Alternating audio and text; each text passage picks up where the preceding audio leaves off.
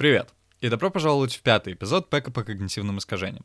Сегодня мы закончим первую часть Пэка, в которой мы подробно обсуждали то, какие когнитивные искажения существуют и как их можно делить на разные типы. Я напомню, что всего существует четыре больших типа когнитивных искажений. Первые, которые возникают, когда у нас слишком много информации. Вторые, когда у нас недостаточно понимания, как интерпретировать какую-то информацию.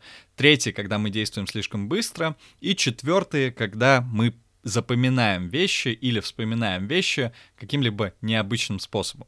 И сегодня мы как раз-таки посвятим наше внимание тому, что касается нашей памяти, и покроем вот этот четвертый тип когнитивных искажений. Начнем мы, как обычно, с фундамента, и начнем мы с того, чтобы понимать вообще, почему те когнитивные искажения, которые возникают в отношении нашей памяти, это какое-то нерациональное поведение или поведение, которое может нас отдалять от рациональности. Для этого мы вспомним еще раз, что такое рациональное поведение. Я знаю, что это уже было часто в этом пэке, но все же для закрепления. Рациональное поведение — это то, которое максимизирует твою полезность или выгоды для тебя. Поэтому каждый раз, когда ты не максимизируешь свои выгоды или не делаешь что-то эффективно, ты не ведешь себя рационально.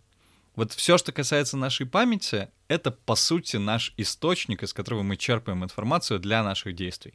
Поэтому если ты что-то помнишь не таким образом, как оно было, например, на самом деле, либо если ты в какой-то момент перезаписываешь свою информацию, которая хранится у тебя в голове, то ты рискуешь вести себя нерационально, потому что то, на основе чего ты принимаешь решение, каким-то образом было записано неправильно или каким-либо образом перезаписалось неправильно. Это очень похоже на жесткий диск в компьютере, который каким-либо образом был подвергнут, например, вирусу или какому-нибудь механическому воздействию или чему-нибудь такому, и поэтому ты теперь не можешь получить какие-то важные файлы, которые на нем хранятся. Вот то же самое касается твоей памяти. И здесь есть четыре подтипа когнитивных искажений, которые могут объяснить тебе все получше. И в опыте мы покроем те примеры когнитивных искажений, которые есть в каждой из этих подкатегорий. Первая подкатегория касается того, что мы можем каким-либо образом менять то, что у нас есть в голове, то есть перезаписывать информацию о чем-то из прошлого после того, как мы получаем какие-то дополнительные факты и сведения сейчас. То есть, например, ты помнил или помнила какой-то факт, но затем ты получил дополнительную информацию и думаешь, что окей, в принципе, я все время так и думал.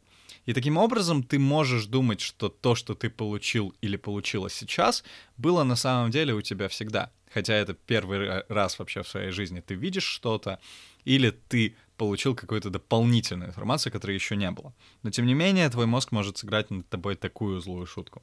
Второй тип когнитивных искажений возникает, когда мы выкидываем какую-то специфику из обобщения, потому что нам нужно запомнить достаточно большой пласт информации, и нам не всегда важны детали.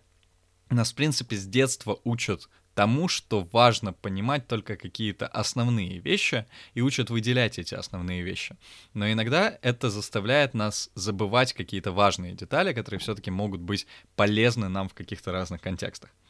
Третий тип когнитивных искажений возникает, когда мы сокращаем списки и события до ключевых вещей и фактов. Это очень похоже на выкидывание специфики из обобщений, но здесь идея в том, что когда ты смотришь на какой-то длинный список, например, или когда ты смотришь на какие-то события, которые происходили с тобой, ты можешь обращать внимание на какие-то определенные, например, этапы в этих событиях. Допустим, если у тебя был какой-нибудь травматический опыт, который ты не очень хочешь вспоминать, или наоборот какой-то очень позитивный опыт, ты можешь запоминать только самые яркие вещи из этого опыта, и тогда ты будешь говорить о том, что было прямо все супер плохо, если, например, это травматичный опыт. Хотя на самом деле, например, там в течение какого-то периода времени, когда у тебя происходили те вещи, которые у тебя происходили в жизни, этот пиковый момент был всего лишь, например, пару дней или пару часов.